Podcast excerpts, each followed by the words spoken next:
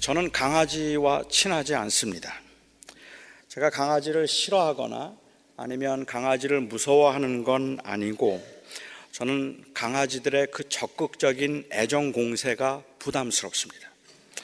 좋아서 그러는 거기는 하지만 낯선 사람인데도 불구하고 강아지들이 달려들어서 손을 핥으려고 하거나 품으로 달려들 때면 저는 정말 어쩔 줄을 모르겠습니다. 개들에게 전혀 악의가 없다는 것도 저는 알고 있고 그리고 그 개들이 그토록 사람에게 호의적이라는 것도 상당히 긍정적이라고 저는 생각을 하고 아는데 그런데 저는 불편합니다. 아, 그건 사람도 마찬가지입니다. 저는 사람을 좋아하지만 만일 어떤 낯선 사람이 제가 좋다고 자꾸 저를 만지거나 아니면 혀로 제 손등을 자꾸 핥으려고 하고 침을 묻히면 저를 좋아해 주는 것은 제가 정말로 고마운데 그런데 아주 불편할 겁니다. 저는 제 아내를 아주 사랑하지만 제가 자고 있는데 제 아내가 자꾸 제 손등을 핥는다든지 아니면 얼굴에 침을 바르면 아, 정말 싫습니다. 이제는 좀 그만했으면 좋겠어요. 이제는 좀 더 이상은 그러지 않았으면 어, 좋겠다는 마음이 듭니다. 모르는 사람이 그렇게 하는 것을 불편해 하면서 모르는 강아지가 그렇게 하면 오히려 기분이 좋아지는 것은 원래 강아지들은 그렇게 애정을 표현한다는 어떤 선제된 인식 때문이기도 하겠지만 그렇게 애정 공세를 해도 어, 애완동물과의 관계를 주도하는 것은 그 애완동물이 아니라 사람이라는 그 인식이 분명하기 때문일 겁니다. 다시 말하면 그 자기가 사랑하는 강아지를 섬기듯이 돈을 물쓰듯 쓰고 정성을 쏟지만 그래도 그 주체는 사람이고 자기이고 강아지가 아닙니다. 강아지는 아주 수동적인 사랑의 대상일 뿐이라서 내가 싫어지면 무시할 수도 있습니다. 강아지를 사랑하는 사람들이 강아지를 무시하는 일은 결코 없을 것이라고 말하지만 그건 역시도 강아지를 사랑하기 때문에 그렇게 말하는 거겠죠. 하지만 사랑과의 관계에서는 언제나 자신이 그 사랑의 주체가 될 수 없습니다. 어, 떤 사람이 만일 선물 공세를 하고 그리고 마치 종이라도 되는 것처럼 집에 찾아와서 모든 집안 일들을 다 도와주면서 애정 표현을 해도 그것이 굉장히 부담스러운 이유는 단순히 그 사람을 의심하기 때문이거나 아니면 뭐 좋아하지 않아서가 아니라 그 사랑의 대상이 됨으로 인하여서 속박될 가능성에 대한 두려움 때문에 그럴 겁니다. 애완동물을 사랑하면서 그 이 사랑으로 인해서 자신이 관계적으로 그 강아지에게 속박될 수 있다고 생각하는 사람은 아무도 없습니다. 제 아내처럼 강아지를 아주 끔찍히 좋아하면서도 뒤치다거리 하는 그 불편함을 속박이라고 생각해서 가까이 하지 못하거나 키우지 못하는 사람들은 있지만 말입니다. 강아지의 의사를 묻지 않고 불임 수술을 해주고 강아지의 의사를 묻지 않고 강아지의 원대로가 아니라 주인의 마음대로 미용실을 선택해서 미용실을 데리고 가고 일주일에 한 번씩 그렇게 미용을 해주고 최고급 옷을 입혀주며 마치 상전을 섬기듯이 그렇게 섬기면서 어떤 분들은 강아지들은 그렇게 해도 절대로 주인을 배반하지 않고 사랑을 주는 만큼 사랑을 돌려주기 때문에 사랑스럽다라고 말을 합니다. 이 말은 바꾸어서 말하면 애완동물과의 관계에서는 아무리 섬기고 잘해 주어도 내가 주인이라는 사실이 바뀌지 않는다는 말입니다. 하지만 사람과의 관계에서는 조금만 잘해주면 그러면 그 사람이 마치 주체가 되려고 하는 그러한 현상을 보이기 때문에 사람들은 이런 것들을 배신이라고 부르죠. 내가 잘해주면 잘해준 만큼 그 다음에는 그냥 그 자리에 있어 주어야 되는데 강아지들처럼 내가 끔찍하게 사랑하고 잘해주면 잘해준 만큼 그 자리에 있어 주어야 되는데 마치 자기가 주인이 된 것처럼 행사하기 시작하면 그다음부터는 부담스러워집니다. 엘리자베스 타마스라고 하는 분이 쓴 책 중에 인간들이 모르는 개들의 삶이라는 책이 있습니다. 이 책에서 어, 동물학자인 이 저자는 오랜 실험과 연구를 통해서 재미있는 결과를 발표했습니다. 개들도 자기들끼리 이야기하는 걸 좋아한답니다. 주인의 말을 듣기 싫어한다는 말도 아니고 주인의 말을 듣지 않는다는 말이 아닙니다. 사람들에게서는 항상 사랑스러운 이야기를 듣고 항상 달콤한 이야기를만 들을지도 모르고 개들끼리 말하면 서로 자기 주장을 하기도 하고 그러다가 싸우기도 할 수 있는데도 불구하고 개들들은 개들끼리 말하는 것을 말하고 싶어 한답니다. 이 책을 소개한 또 동물학자였던 최재천 교수는 그 여러분도 경험하셨지만 동네에서 개가 한 마리 짖으면 그러면 온 동네 개들이 다이 아, 짖는데 그건 그냥 한 마리가 짖으니까 따라 짖는 본능적인 그러한 행위가 아니라 한 개가 짖으니까 다른 개가 시끄러우니까 조용히 하라고 짖는 거랍니다. 그렇게 시끄러우니까 조용히 하라고 짖으면 또 다른 개가 내가 뭔데 남이 짖는 걸 가지고 간섭하느냐고 또 그렇게 짖고 있는 거라는 거예요. 개들끼리는 실제적인 주권 싸움을 하고 있는 것이다라고 이야기를 했는데 그냥 일방적으로 사랑을 받고 좋은 말, 듣기 좋은 말들, 사랑스러운 말들만 듣는 것보다 싸워도 주권을 놓고 다툴 수 있기를 더 좋아한다는 의미가 개들도 자기들끼리 말하는 걸 좋아한다는 말의 의미일 겁니다. 지난주에 제가 예배를 시작하면서 어, 이, 저는 카일 아이들만이 썼던 팬인가 제자인가라는 책에 나오는 키엘케고르의 이야기를 소개한 바 있습니다. 사랑한다고 말하고 열렬한 팬이라고 말하는 사람들의 애정 그리고 그 헌신의 진실함은 의심의 여지가 없습니다. 그거는 분명합니다. 열성 팬들은 때로는 극성스러우리만큼 그렇게 열심이고 무서우리만큼 집착합니다. 온 방을 사진으로 도배해 놓기도 하고 그들이 흠모하는 사람의 그 신상에 관해서는 그 사람 자신보다도 훨씬 더 많은 정보를 가지고 있을 정도입니다. 그를 위해서라면 목숨도 불사할 수 있고 어떤 싸움도 할 만한 그러한 그 준비가 용의가 있습니다. 그런데 그들의 그러한 열심과 사랑은 정말로 불같이 뜨거운 것임에도 불구하고 순식간에 미움과 질투로 변하기도 하고 한순간에 등을 돌리게 만들 수도 있습니다. 그들은 팬이지만 제자들이 아니기 때문입니다. 예수님께서 어, 예수님께서는 예수님을 좋아했던 그 이 사람들의 열광에 흥분하신 적이 없었고 예수님의 주짓음을 좋아하는 사람들을 예수님께서 원하셨던 적도 없었습니다. 수많은 사람들이 예수님을 따라다녔지만 예수님께서 인기 관리를 원하셨더라면 예수님이 정말로 그 팬심을 붙들어서 많은 사람들이 예수님에게 열광하고 환호하고 예수님이 집회할 때마다 수천 명씩 수만 명씩 모여들어서 예수님의 말씀을 들으면서 아우성을 치고 너무너무 좋아서 흥분하는 그 모습을 주님께서 좋아하셨더라면 주님께서는 얼마든지 그렇게 하실 수 있었습니다. 하지만 주님은 그런 그 사람들의 열광을 처음부터 좋아하지 않았습니다. 예수님은 제자를 원하셨습니다. 남들은 이해하기 어려울 정도로 애완동물에 집착하고 자기는 굶어도 그 애완동물은 굶길 수 없는 그 애정, 광적이라 할 수 있을 만큼 연예인들을 흠모하고 눈길 한 번 주지 않는 사람임에도 불구하고 멀리서라도 볼 수 있음에 밤잠을 설칠 수 있는 그 동경. 저는 나름대로 가치가 있고 의미가 있다고 생각을 합니다. 하지만 그것은 제자가 되는 것과는 전혀 다른 종류의 관계입니다. 강아지를, 개를 사랑하는 그 누구도 개의 제자가 되기를 원하지는 않습니다. 개를 위해서 그 자기의 생명을 바칠 것처럼 그렇게 좋아해도 그래서 그 개를 사랑하기 때문에 개를 위해서 무엇이든지 다 헌신할 수 있는 그러한 마음이 있다고 할지라도 그래도 그래서 개의 제자가 되기를 원하는 사람은 아무도 없습니다. 그냥 개를 사랑하고 싶을 뿐입니다. 그것은 제자가 되는 것과는 전혀 다른 종류의 관계입니다. 어쩌면 그런데 더 위험한 것은 그 팬을 원하는 것뿐만 아니라 팬으로 열광하는 것 그것보다 더 아쉽고 더 위험한 게 있습니다. 이 팬들을 자기의 제자로 만들려고 하는 그러한 사람들입니다.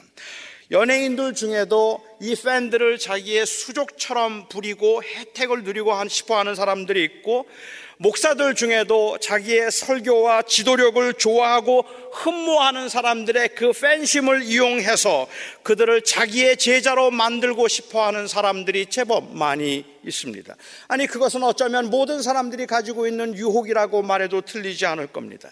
몇 년 전에 한국에서 아주 정말 소위 잘 나간다는 이름만 되면 누구나 알만한 그 유명한 그 어느 목사가 제 친구에게 이렇게 말하더랍니다. 당신 교회 청년들 중에는 새벽 2시간, 3시간 나오라 하고 말하면 토달지 않고 묻지 않고 나올 수 있는 청년들이 몇 명이나 됩니까? 그냥 나오라 그러면 나올 수 있는 청년이 몇 명이나 됩니까? 우리 교회는 300명 정도 있습니다. 그들이 진정한 나의 제자들입니다. 라고 그렇게 말하더랍니다. 제가 이번 수요일 날 직장이든 뭐 사업이든 뭐 여러 가지 사정들이 있으시겠지만 이번 수요일 날 낮 12시에 교회로 모이세요 하고 오늘 광고하면 한길교에서는 몇 분이나 오실까요? 전 참 조마조마해요. 가게도 그만두고 직장도 그만두고 목사가 오라 그러면 그냥 수요일 날 12시에 그 자리에 모일 수 있는 사람들이 과연 몇 명이나 될까요? 그런데 여러분, 그걸 왜 하는지를 모르겠단 말이에요. 도대체 그 짓을 왜 합니까? 어, 난 12시에 멀쩡하게 있는 사람들을 왜 나오라고 하고 새벽 2시에 새벽 3시에 잘 자고 있는 사람들을 왜 나오라고 합니까? 그건 바로 그들이 내 제자인가 하는 것을 확인하기 위해서라는 말입니다. 자기의 제자를 만들기 위해서라는 말이죠. 목사들은 사람들로 하여금 주님의 제자가 되도록 도와주어야 하는 사람들인데 마치 자기의 제자가 되는 것이 주님의 제자가 되는 것이라는 심각한 착각으로 교인들을 호도하고 있습니다. 단순히 사람들의 팬심을 즐기는 정도의 차원이 아니라 그들을 자기의 제자로 만들 수 있는 것은 목회자로서 경계해야 할 범죄 행위입니다. 예수님께서 사람들을 먹이셨을 때 사람들은 흥분했습니다. 단순히 예수님의 손에서 떡이 늘어나는 것을 보면서 그 마술적인 힘에 대한 팬이 되어서 그래서 열렬히 열광하며 주님을 따라다녔던 것 아닙니다. 주님께서는 그들이 주님을 찾는 것이 먹고 배불렀기 때문이라고 말하지만 그들이 식탐이 있어서 더 많은 것, 더 좋은 음식을 먹고 싶어서 지금 주님을 따라다니는 것도 아니었습니다. 물론 주님께서 그렇게 말씀하신 의도도 그들이 단순히 먹고 배부르기 위해서 주님을 따라다닌다고 그러한 의미보다는 조금 더 깊은 영적인 차원이 있었겠지만 그들이 매일 맛있는 것을 먹고 싶어서 주님을 원했던 거, 원했다고 말하는 것은 마치 사람들이 애완동물을 사랑하는 것은 자기 만족일 뿐이라고 말하는 것만큼이나 억울한 말입니다. 그들은 그래서 주님을 따라다니지 않았습니다.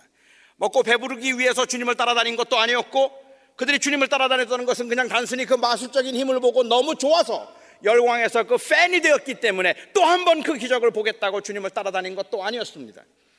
그들이 흥분한 이유는 바로 예수가 선지자라고 확신했기 때문입니다. 모세가 말했던 그 선지자, 하나님께서 하나님의 말씀을 그 입에 두시고 그 말을 지키지 않는 자들을 하나님께서 벌하시겠다고 하셨던 그 선지자. 신명기 18장 15절에 나오는 그 선지자가 메시아라고 생각했던 이스라엘 백성들은 그 선지자를 기다리고 있었습니다. 그리고 예수님께서 모세처럼 광야에서 그 백성들에게 떡을 먹이셨을 때 그 백성들은 그 예수가 바로 선지자라고 확신했습니다. 그래서 흥분했습니다. 그들이 생각했던 이 선지자는 그들의 왕입니다. 아마도 그들은 오랫동안 준비하고 있었을 겁니다. 이 선지자만 나타난다면 내가 그 선지자와 함께 이 로마의 억압과 착취로부터 우리가 해방되리라. 그 선지자만 나타난다면 내가 그 선지자를 도와서 그와 함께 우리나라가 해방을 이루게 될 것이고 우리는 진정한 자유를 경험하게 될 것이다. 그 선지자만 나타나면 그렇게 그 자유와 해방을 얻기 위해서 내 목숨을 놓는 한이 있더라도 내가 어떤 고난과 어떤 어려움이 있다 할지라도 나는 그를 따라다니며 그와 함께 이 나라의 해방과 그리고 그리고 이 민족의 해방을 위해서 내가 싸우리라. 준비했을 겁니다. 마음에 각오가 있었을 겁니다. 그리고 마침내 예수가 그 선지자라는 확신이 그들에게 들었습니다. 그래서 그들은 예수님을 왕으로 삼고 싶었습니다. 극도로 흥분해서 당장 예수님을 왕으로 삼아 로마 정권에 그 대한, 대항, 정권에 대항하고 자유와 해방을 찾고 싶어 했는지 모릅니다.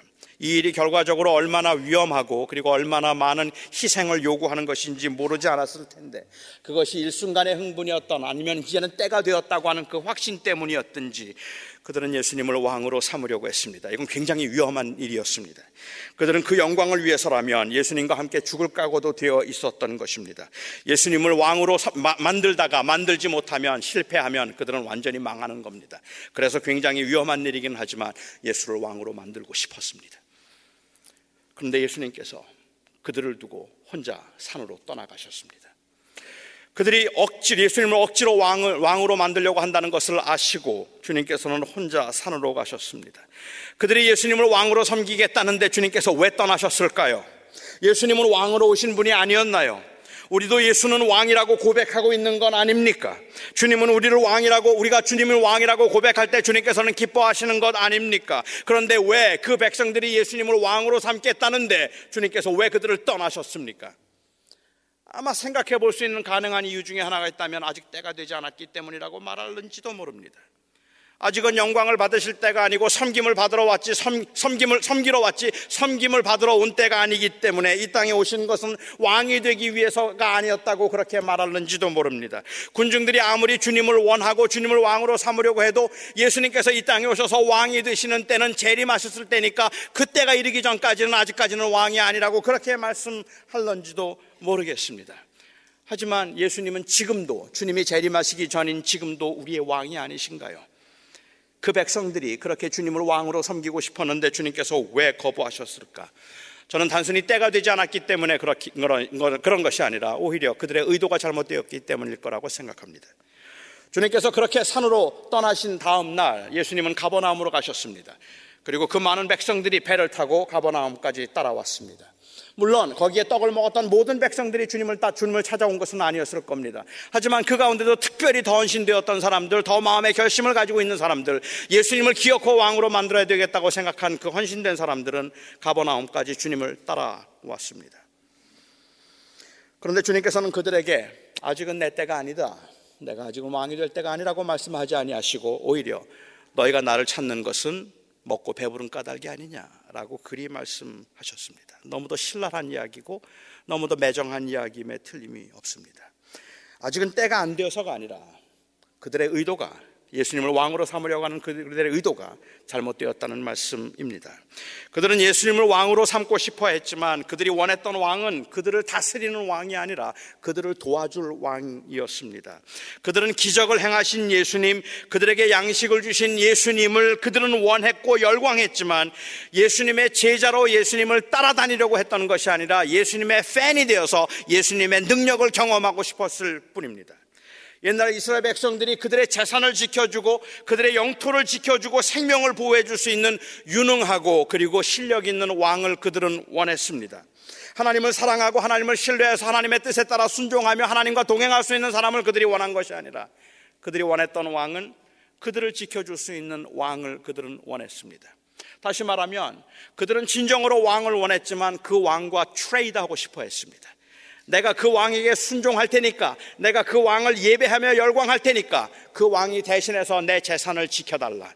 그리고 나의 생명을 보존해달라. 그리하면 내가 당신을 섬기겠다는 그 트레이드를 그들은 원했던 것입니다 하지만 그들이 원하는 그런 왕은 그런 트레이드를 하고 난 다음에 결국은 그들을 착취하고 억압해서 그들의 모든 것을 빼앗고 그들의 자손까지도 자기의 종으로 만들 것이라고 사무엘은 누누이 경고했지만 하지만 그들은 그래도 자기들 스스로 인생을 지키기 위해서 그런 왕을 원했습니다.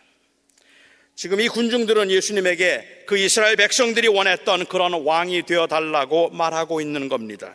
예수님을 인격적, 인격적으로 믿고 신뢰해서 그 삶을 주님 앞에 맡기고 제자가 되려고 하는 것이 아니라 오히려 그 능력의 팬이 되어서 열광하면서 자기들의 원하는 방식으로 자기들을 만족시켜 달라고 요구하고 있는 것입니다. 주님은 십자가의 죽음을 통해서 이제 그 제자들을 떠나시고 난 후에라도 그들은 주님의 말씀을 따라서 묵묵히 제자의 길을 원하는 그 주님이 원하신 대로 살아가는 그 제자들을 원하셨지만 그들은 주님과 함께 있으면서 권세와 부귀를 누릴 수 있는 그런 왕을 원했습니다. 여러분 지금도 그렇습니다. 정말 그렇습니다. 주님은 주님을 좋아하는 사람들을 원하지 않습니다. 주님의 말씀과 주님의 진리의 admirer가 되어서 아, 그 말씀은 너무너무 좋다. 주님의 말씀이 너무너무 귀하다. 아, 한길교회 너무너무 좋은 교회다. 한길교회가 너무너무 매력적인 교회다. 한길교회 노 목사가 너무너무, 너무너무 너무, 너무 너무 잘생겼다. 이건 하지 말았어야 되는데. 주님은 그런 걸 원하지 않습니다. 주님은 그런 걸 좋아하지 않습니다. 아무리 좋아서 주님을 열광하고 산으로, 바다로, 그리고 도시로 예수님을 찾아다녀도 그들은 자기들의 원함이 채워지지 않을 때 다 떠나가 버릴 사람들. 이었습니다. 주님은 그들의 왕이 어, 주님은 그들의 왕이 되기를 원치 않으셨던 것이 아니라 주님께서는 그런 왕이 되기를 원치 않으셨습니다. 주님은 그 주권과 선, 그 선하심 가운데서 우리의 원함이나 우리의 방식이 아닌 주님의 계획과 그리고 주님의 선하심으로 우리의 왕이 되기를 원하셨고 그래서 주님은 우리 주님이 내 마음에 든다고 주님 좋다고 말하는 사람들이 아니라 주님을 믿고 주님께서 가라고 하시는 그 길을 갈 수 있는 제자들을 주님은 원하셨습니다. 얼마 전에 조엘 오스틴 목사 그 유명한 아, 미국의 떠오르는 스타인 조엘 오스틴 목사의 수입이 공개가 되고 기사화되어서 화제가 된 적이 있었습니다. 현재 조엘 오스틴 목사가 섬기고 있는 교회 교인 수는 4만 명입니다. 그런데 그 4만 명의 교인을 섬기고 있는 그 담임인 조엘 오스틴 목사 집을 공개했는데 그 집이 엘리베이터가 그 집 안에 세 개가 있는 10 밀리언짜리 아, 개인 주택입니다. 그리고 또한 별장처럼 2.9 밀리언짜리 집을 한 채 더 가지고 있었습니다. 조엘 오스틴 목사가 버는 1년 수입이 40밀리언입니다. 매년 4천만 불씩 수입을 어, 받고 있습니다. 그 교회에서 받는 돈이 얼마인지 아십니까? 그 교회에서 받는 그 이 salary가 20만 불입니다. 그래서 그 목사는 교회에서 20만 불을 받지 않기로 했습니다. 20만 불을 받지 않기로 하고 교회에서 사례를 받지 않는 것 때문에 교인들은 그 목사가 청렴하다고 말하지만 그 목사의 1년 salary가 40 million입니다. 과연 긍정의 힘입니다. 같은 목사로서 배가 너무너무 아파 죽겠는데 제가 같은 목사로 배가 아프기는 하지만 제가 배가 아파서 이런 말을 하는 건 아닙니다. 만일 그가 예수를 왕으로 섬기면 이렇게 잘 살 수 있다고 말한다면 왕으로 섬기면 그 왕이 여러분들을 지켜주셔서 여러분들로 하여금 이렇게 형통하게 살 것이라고 그가 말한다면 그렇게 예수를 믿는, 그래서 예수를 그렇게 믿는 사람들과 예수님을 왕으로 삼으려고 했던 사람들이 뭐가 다른가라는 의문이 생기고 예수님께서는 그런 왕이 되기를 원치 않으셨다는 이 사실은 예수님을 따르고자 하는 사람들로 하여금 과연 그런 삶을 성공적인 제자의 삶이라고 말할 수 있게 할 수 있는가라는 의문을 갖게 만듭니다. 예수님은 만왕의 왕이시고 만주의 주이십니다. 하지만 만왕의 왕이신 예수님을 왕으로 만들기 위해서 열광하는 무리들을 주님은 기뻐하지 않으셨습니다. 마태복음 16장에서 베드로가 주님을 따라다니며 사람들이 나를 누구라고 하느냐고 물었을 때 베드로는 주는 그리스도시여 살아계신 하나님의 아들이시라고 고백을 했습니다. 주는 그리스도시여 살아계신 하나님의 아들이십니다. 마귀가 돌을 떡으로 만들어 먹으라고 할 때 했던 그, 그 말, 당신이 하나님의 아들이라면 그 영광을 누리소서라고 말했던 그 말처럼 주는 그리스도시요 하나님의 아들이십니다라고 고백을 했습니다. 그 말을 들은 주님께서 흡족하셔서 고난에 관한 말씀을 하셨습니다. 비로소 이제는 십자가에서 죽임을 당할 것에 관한 이야기를 하시고 그 이야기를 들었을 때 베드로는 정말로 충격을 받았습니다. 내가 주님을 하나님의 아들이라고 불렀다면, 왕이라고 불렀다면, 그렇다면 이 세상을 다스리고 정복하고 그를 따르는 많은 사람들에게 그 부여와 풍요로움을 나누어 줄 것을 생각하셔야지 웬 죽음입니까? 웬 고난입니까? 그 베드로에게 주님께서는 말씀하시기를 아니 모든 제자들에게 주님께서 말씀하시기를 나를 따르려거든 자기를 부인하고 제 십자가를 지고 나를 따를 것이니라 그게 제자들의 길입니다. 팬은 그렇게 할 수 없습니다. 하지만 제자들은 그렇게 할 수 있습니다. 팬은 자기가 좋아서 자기가 사랑하는 사람들을 자기 방식으로 사랑하기를 원한다면 주님께서는 자기 방식이 아니라 주님의 방식대로 따라갈 수 있는 제자들을 주님께서 원하셨다는 말입니다. 그런 고난의 길을 갈 거면 예수를 뭐하러 믿느냐고요. 그렇게 힘들게 살 것 같으면 무엇 때문에 예수를 믿느냐고요.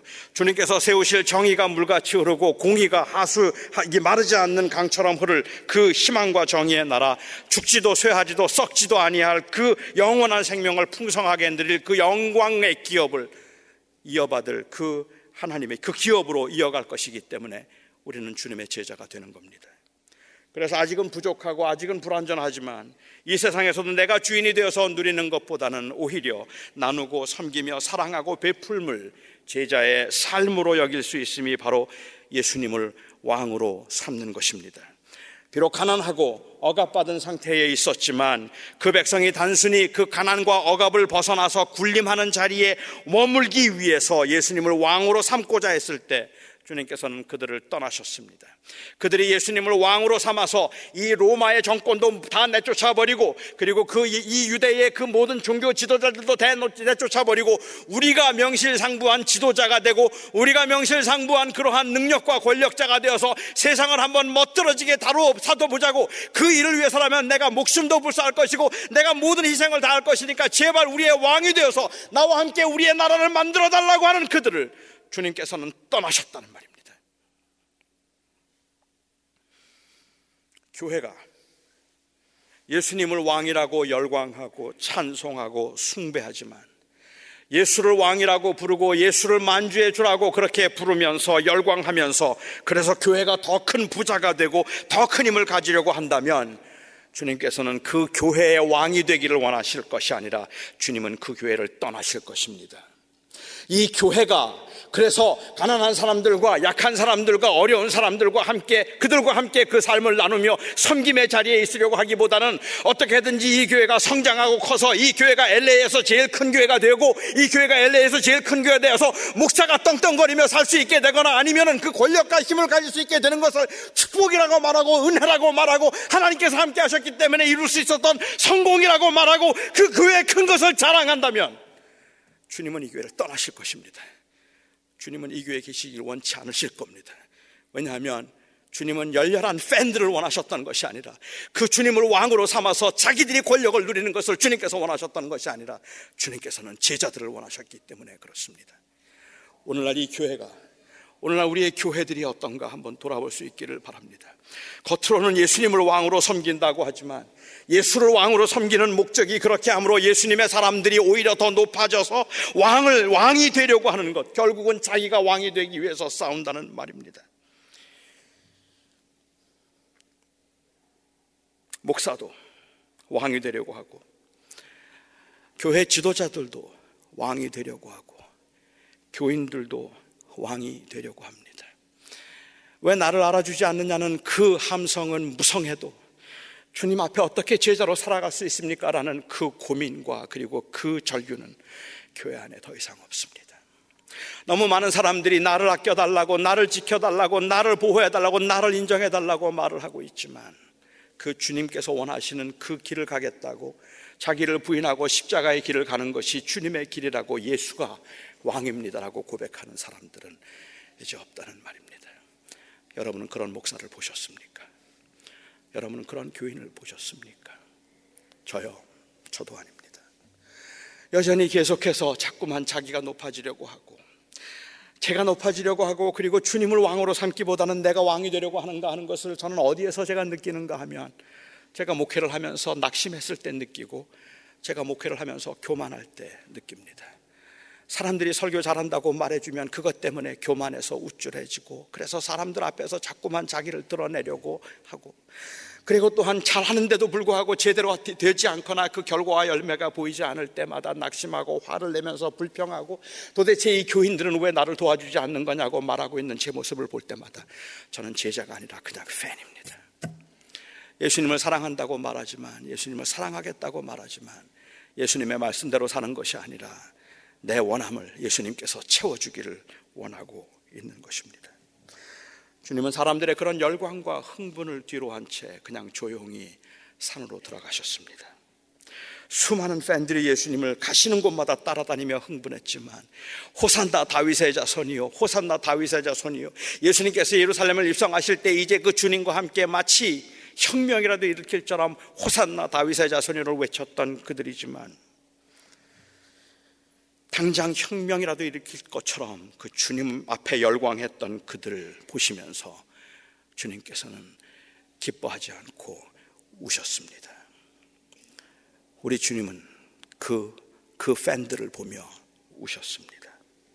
그들은 제자가 아니었습니다. 요한에게 이 문제는 너무도 중요한 문제였습니다. 누가 제자입니까? 현대 교회가 제자입니까?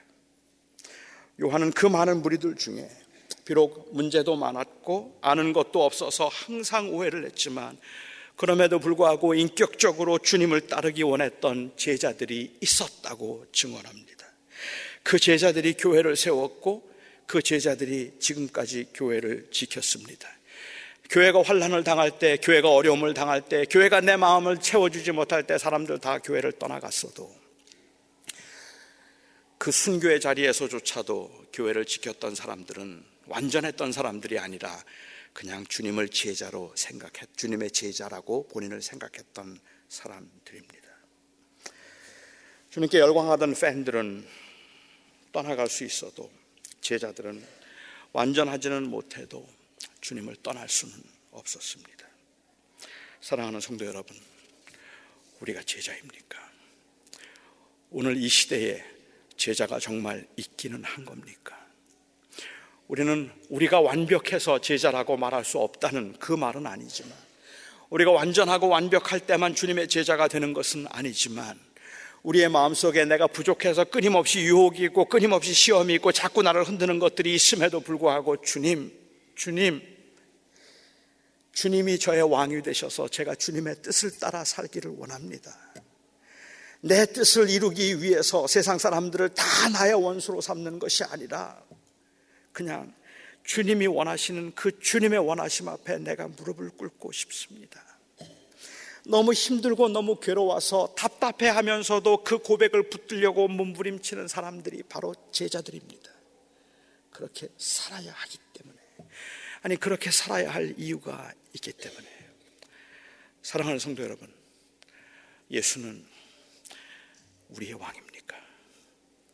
예수는 이 교회의 왕이십니까? 기도하겠습니다. 사랑하는 나의 아버지 하나님, 주님이 왕이라는 그 고백 속에 때로는 우리의 흑심이 담겨 있습니다. 주님이 왕이시라는 그 고백 때문에 우리는 그 왕의 오른편에 왼편에 앉고 싶어 합니다. 아버지 하나님, 그러나 주님께서는 우리에게 그 영원한 나라를 소망하고 바라보며 살아가는 그 제자들이 이 땅에 사는 동안에는 그리 큰 영광을 기대하지 말고 그렇게 많은 사람들에게 대접받고 인정받을 것 기대하지 말고 그냥 십자가를 치라. 자기를 부인하라. 말씀하셨습니다. 하나님, 제가 그리고 이곳에 있는 주님의 제자들이 주께서 피로 세우신 주님의 교회가 주님의 이 말씀을 잊지 않게 하여 주시옵소서.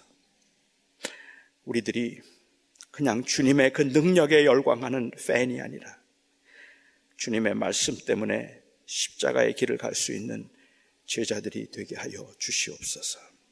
예수님의 이름으로 기도합니다.